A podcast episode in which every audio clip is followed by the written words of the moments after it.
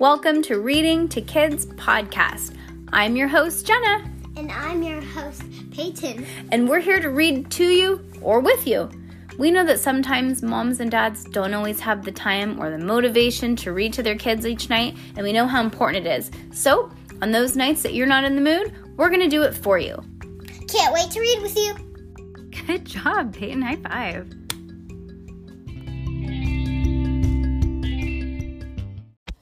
Okay, I know I always say I'm going to try and go fast, but this one I'm going to try not to talk and just read the book, right, Peyton? All right, a series of unfortunate events by Lemony Snicket. Book the ninth, The Carniv- Carnivorous Carnival, Chapter 3. Welcome to the House of Freaks. Besides getting several paper cuts in the same day or receiving bad news that someone in your family has betrayed you or to, or your enemy, the most unpleasant experience in life is a job interview. It is very nerve-wracking to explain to someone all the things you can do in hopes that they will pay you to do them. I once had a very difficult job interview in which I had not only had to explain that I could hit an olive with a bow and arrow, memorize 3 pages of poetry and determine if there was a poison mixture in cheese fondue without t- tasting it, but I had to demonstrate all of these things as well. In most cases, a, the best strategy for a job interview is to be fairly honest because the worst thing that can happen is you won't get the job and you'll spend the rest of your life foraging for food in the wilderness and sleek, seeking shelter underneath a tree or the awning of a bowling alley that has gone out of business. But in this case of the Baudelaire's orphan's job to interview with Madame Lulu, the situation was much more desperate. They could not be honest at all because they were disguised as entirely different people, and the worst thing that could happen was being discovered by Count Olaf and his troops, spending the rest of their lives in circumstances so terrible that the children could not bear to think of them. Sit down, please. Lulu inter- will interview you for the carnival job, Madame Lulu said, gesturing to the round table where Olaf and his troop were sitting. Violet and Klaus sat down in one chair with difficulty, and Sunny crawled to another while everyone watched them in silence. The troop had their elbows on the table while they were eating snacks that Lulu had provided with, with their fingers, while Esme Squalor sipped her buttermilk and Count Olaf leaned back in his chair and looked at the Baudelaires very, very carefully. It seems to me that you look unfamiliar, he said. Perhaps you have seen before these freaks, my Olaf. Lulu said, What are the names of these freaks? My name is Beverly, Violet said in her low, disguised voice, inventing a name as quickly as she could invent an ironing board. And this is my other head, Elliot. Olaf reached across the table to shake hands, and Violet and Klaus had to stop for a moment to figure out whose arm was sticking out of the right handed sleeve. It's very nice to meet you, both said. It's very difficult having two heads. Oh, yes, Klaus said in a high voice. You can't imagine how troublesome it is to find clothing. I was just noticing your shirt, Esme said. It's very in. Oh, just because we're freaks, Violet said, doesn't mean we don't care about fashion. How is how about eating? Count Olaf said, eyes shining brightly. Do you have trouble eating? Well, I mean, we are. Before Klaus could go on, but Klaus said, but before he could go on, Olaf grabbed an ear of corn from a platter on the table and held it towards the two children. Let's see how much trouble you have, he snarled. Eat this ear of corn, you two headed freak. Yes, Madame Lulu said, it is best to see if, if you can work in carnival. Eat corn, eat corn. Violet and Klaus looked at one another and then reached out one hand to take the other from Olaf and handed it awkwardly in front of their mouths. Violet leaned forward to take the first bite, and in motion, the corn made a slip from Klaus's hand and it fell back into the table. The room roared with cruel laughter. Look at them, one of them white faced women one of the white faced women said. They can't even eat an ear of corn. How freakish. Try again, Olaf said with a nasty smile. Pick up the corn in front of the table from the table and eat, freak. my gosh. The children picked up the corn and held it to their mouths once more. Klaus squinted and tried to take a bite, but then Violet tried to move the corn to corn to, the corn to help him. It hit the face, and everyone except Sunny, of course, laughed once more. You are funny freaks, Madame Lulu said, as she was laughing hard to wipe her eyes. When she did, one of the dramatic eyebrows smeared slightly, as if she had bruised a bruise above her eyebrow. Try again, Beverly an Elliot freak. This is the funniest thing I've ever seen, the hook handed man said. I always thought people with birth defects were unfortunate, but now I realize they're hilarious. Berth and Klaus wanted to point out to the man with the hook for hands that he was probably equally have a difficult time eating an ear of corn, but they knew the job interview is rarely a time good to start, start arguments, so the siblings swallowed their words and began swallowing the corn. After a few bites, the children began began their bearings, a phrase here which means figure out how two people using one only two hands can eat an ear of corn at the same time. But it was a difficult it was a quite difficult task. The ear of corn was greasy with butter that left damp streaks streaks on their mouth or drips down their chins. Sometimes the ear of corn would be a perfect angle for one of them to bite, but would be poking out of the other side's mouth, and often an ear of corn would simply slip out of their hands and everyone would laugh at them.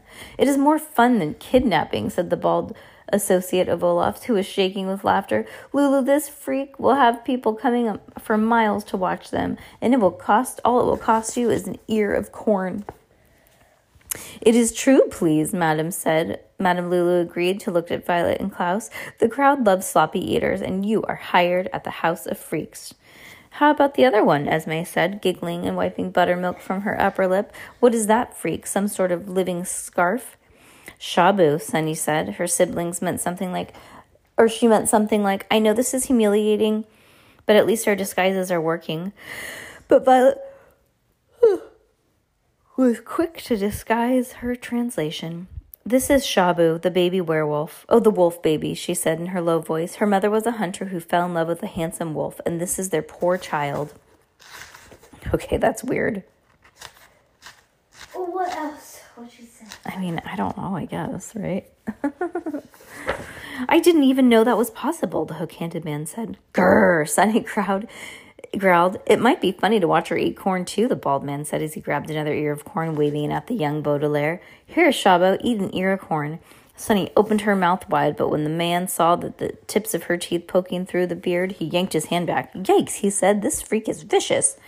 She's still a bit wild, Klaus said, speaking in high as high as he could. In fact, we all got these horrible scars from teasing her. Grr, Sunny growled again and bit into his silverware to demonstrate how wild she was. Shabu was, will be an excellent carnival attraction, Madame Lulu pronounced. People are always liking violence, please. You are hired too, Chabo. It just keep her away from me, Esme said. A baby wolf like that would probably ruin my outfit. Oh, Grr, Sunny growled. You okay? Grr, Sunny growled. Madame Lulu, come on now, freaky people, Madame Lulu said. Madame Lulu will show you to the caravan, please, where you are sleeping. We'll stay here and have some more wine, Count Olaf said. Congratulations on the new freaks, Lulu. I knew you'd have good luck with me around. Everyone does, Esme, I know, as Olaf kissed, uh, as as everyone does, Esme said, and kissed Olaf on the cheek. Madame Lulu scowled and led the children out of her caravan into the night. Follow me, freaks, please, she said. You will be living, please, in Freaks' caravan. You will share with other freaks. Here is Hugo, Colette, and Kevin, all freaks. Everyone, every day will be House of Freak Show. Beverly and Elliot, you will be eating pop, eating corn, please. Chabo, you will be attacking the audience, please. Are these are these any are there any freaky questions? How will we be paid? Klaus said. He was thinking they might having some money might help the Baudelaires if they learn the answers to the questions. Oh gosh, it's cold now that you left with the warm blanket. I have this just like blanket that's not very warm. No, no, no, Madame Lulu said. Madame Lulu will be giving no money to the freaks, please. If you are a freak, you are lucky to have someone that will give you work. Look at the man with hook hooks on hands. He is grateful to be doing work with Count Olaf, even though Olaf will not be giving him the, any of the Baudelaire fortune. Count Olaf? Violet asked, pretending her worst enemy. Is that the gentleman with one eyebrow? This is Olaf, said Lulu. He is brilliant man, but does not say wrong things. But do not say wrong things to him, please. Madame Lulu always says you must give people what they want, so always tell Olaf he is brilliant man. Hmm. We'll remember that, Klaus said. Good, please, said Madame Lulu. Now here is Freak Caravan. Welcome, freaks, to your new home. The fortune teller had to stop had stopped at a caravan with the word freaks painted in large sloppy letters. The letters were smeared, dripping in several places as if the paint was still wet, but the word was so faded that the Baudelaires knew the caravan had been labeled many years ago. Next to the caravan was a shabby tent with several holes in it and a sign that read, Welcome to the House of Freaks, with a small drawing of a girl with three eyes. Madame Lulu strode past the sign and knocked on the caravan's wooden door. Freaks, Madame Lulu cried, please wake up. Please, new freaks are here for you. Hello. Just a minute, Madame Lulu called a voice from behind the door. Not just a minute, please, Madame Lulu said. Now, I am the boss of this carnival. The door swung open to reveal a sleepy man looking like a hunchback, a word here which means a back with a hump nearly near the shoulder, giving people a person of somewhat irregular appearance. He was wearing a pair of pajamas that were ripped at the shoulder to make his to make room for his hunchback and holding back a small candle to help him see in the dark. I know you are the boss, Madame Lulu said, but it is in the middle of the night and you don't want your freaks to be well rested you want your freaks to be well rested. Madame Lulu does not particularly care about sleep of freaks, Lulu said haughtily. Please be telling my new friends what they do what wait, my new friends what to do for the show tomorrow. The freaks will with two heads will be eating corn, please, and the little werewolf freak will be attacking the audience, please. Violence and sloppy eating, the man sighed. I guess the crowd will like that. Of course the crowd will like that, Lulu said, and the carnival will get much money. And then maybe you'll pay us, the man asked. Fat chance, please, Madame Lulu replied. Good night, freaks. Good night, Madame Lulu, replied Violet, who would have been rather who would have rather been calling a proper name, even if she invented even if she was the one that invented simply freak. But the fortune teller walked away without looking back. The Baudelaire stood in the doorway of the caravan that moment, watching Lulu disappear into the night before looking up at the man introducing themselves a bit more properly. My name is Beverly, Violet said. My section my section head is named Elliot, said and this is Chab- Shabu. Chabo? Chabo. Chabo. Said Chabo the wolf baby. Grr, growled Sunny. I'm Hugo, said the man. It'll be nice to have co- new coworkers. Come inside the caravan and I'll introduce you to the others. Still finding it awkward to walk, Violet and Klaus followed Hugo inside and Sunny followed her siblings, preferring to crawl rather than walk because she made it's made her seem more like a wolf. The caravan was small, but the children could see that the light of Hugo's candle was tidy and clean. There was a small wooden table in the center and set of dominoes stacked up in the center of several chairs grouped up. And several chairs grouped up. In the large corner was a rack with a clo- where clothing hung on it, including a long row of identical coats and a large mirror so you could comb your hair to make sure that you looked presentable. There was a small stove for cooking meals with a few pots and pans stacked alongside of it and a few and a few potted plants lined up near the window so they would get enough sunlight. Violet would have liked to add a small window workbench so she could use while inventing things. Klaus would have been pleased to be squinting at some bookshelves, and Sunny would have preferred to see a stack of raw carrots or food other than food that are pleasant to bite. But otherwise, the caravan looked like a cozy place to live. The only thing it seemed to be missing was some place to sleep. But Hugo walked further into the room, and the children saw that they were three hammocks, which are long, wide pieces of cloth used for beds, hanging in a place in the walls. One and one hammock was empty. The Baudelaires supposed that that's where Hugo slept, but another but in another they could see a tall skinny woman with curly hair squinting down at them, and the third was a man with a very wrinkled face who was still asleep. Kevin, Hugo called up to the sleeping man. Kevin, get up here. We have new coworkers and we'll need to set them up more hammocks. The man frowned and glared down at Hugo. I wish you hadn't woken me up, Kevin said. I was having a delightful dream and there were nothing wrong with where there was nothing wrong with me at all, instead of being a freak. The Baudelaires took a good look at Kevin as he lowered himself to the floor and was unable to see anything uh, at least a bit freakish about him. He He's oh interesting, but he stared at the Baudelaires as if he had seen a ghost. My word, he said. You too have it as bad as I do. Try and be polite, Kevin, Hugo said. This is Beverly and Elliot, and there on the floor of and on the floor is Chabo the baby wolf. Chabo? Chabo. Chabo. The a wolf baby shaking shake a wolf baby, Kevin repeated, and shaking Violet and Klaus's hand right hand. Is she dangerous? Well, she doesn't like to be teased, Violet said. I don't like to be teased either, Kevin said, and hung his head. But wherever I go, I hear people whispering, There goes Kevin, the ambidextrous freak. Ambidextrous? Klaus said. Doesn't that mean you can write with both hands?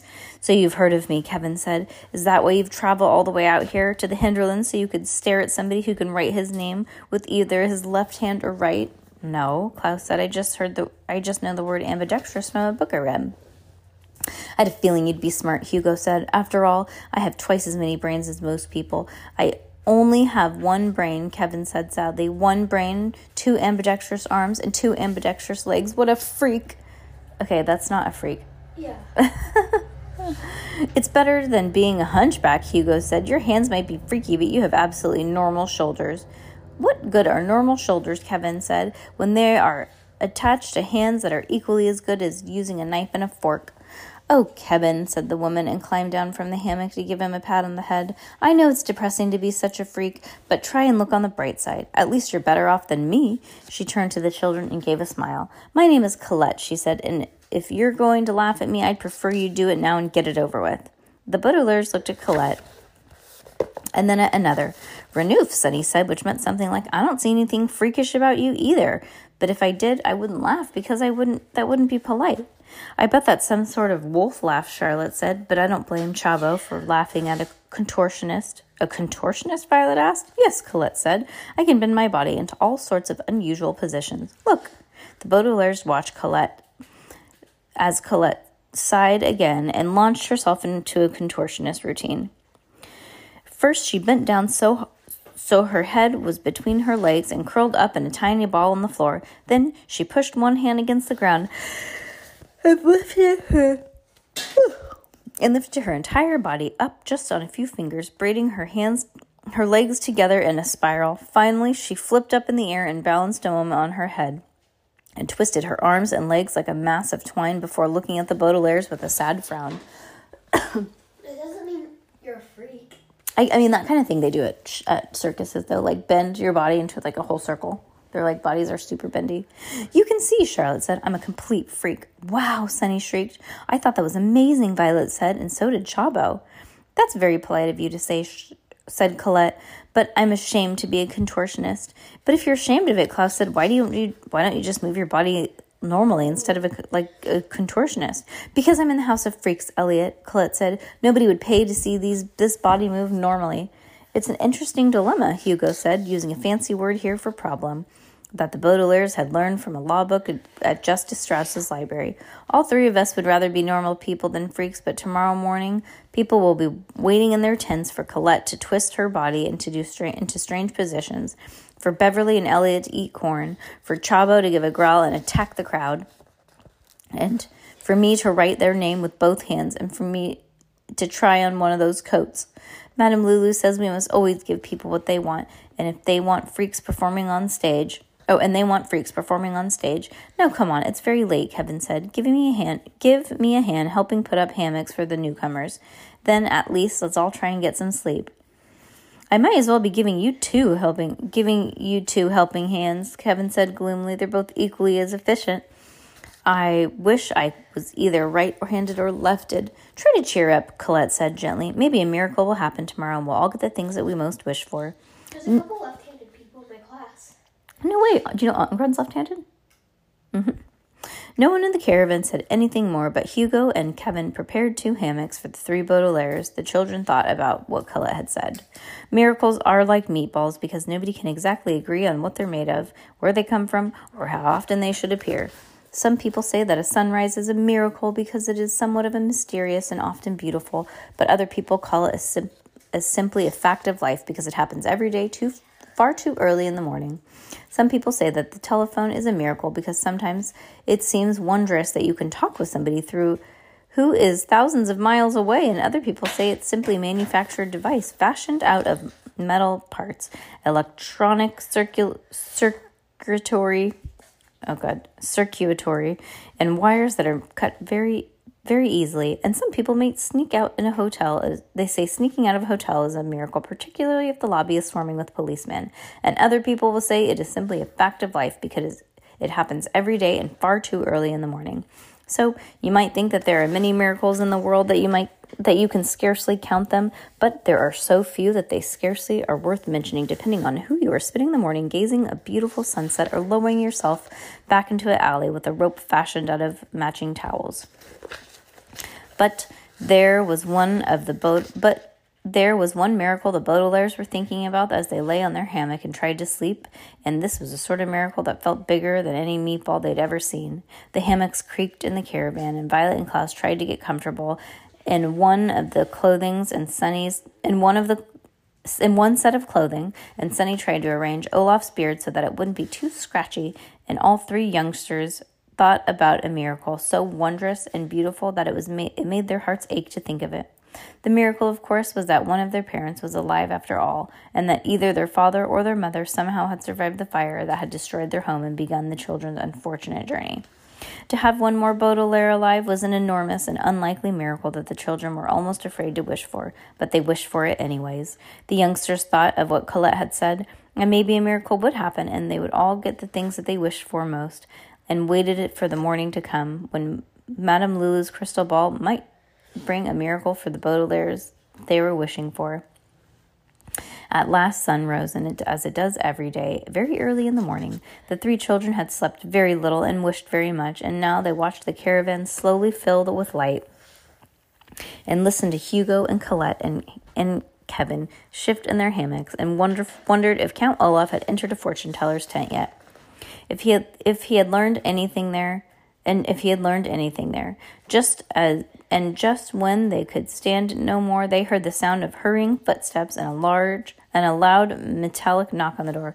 Wake up, wake up, came the voice of the hook handed man, but before I wrote write down what he said, I must tell you that there is one more similar similarity between the miracle and a meatball, and there and that is they both might appear to be one thing that turns out to be another.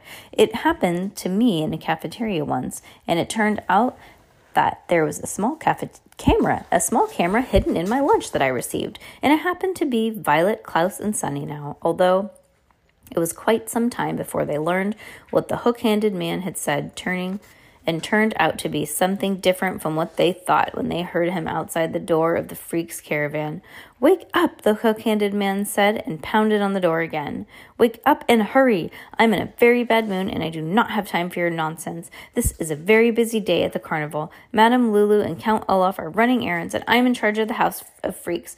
The crystal ball revealed that one of those little Baudelaire parents is still alive, and the gift and the gift caravan is almost out of figurines. OMG. Did you know that one of the parents is still alive?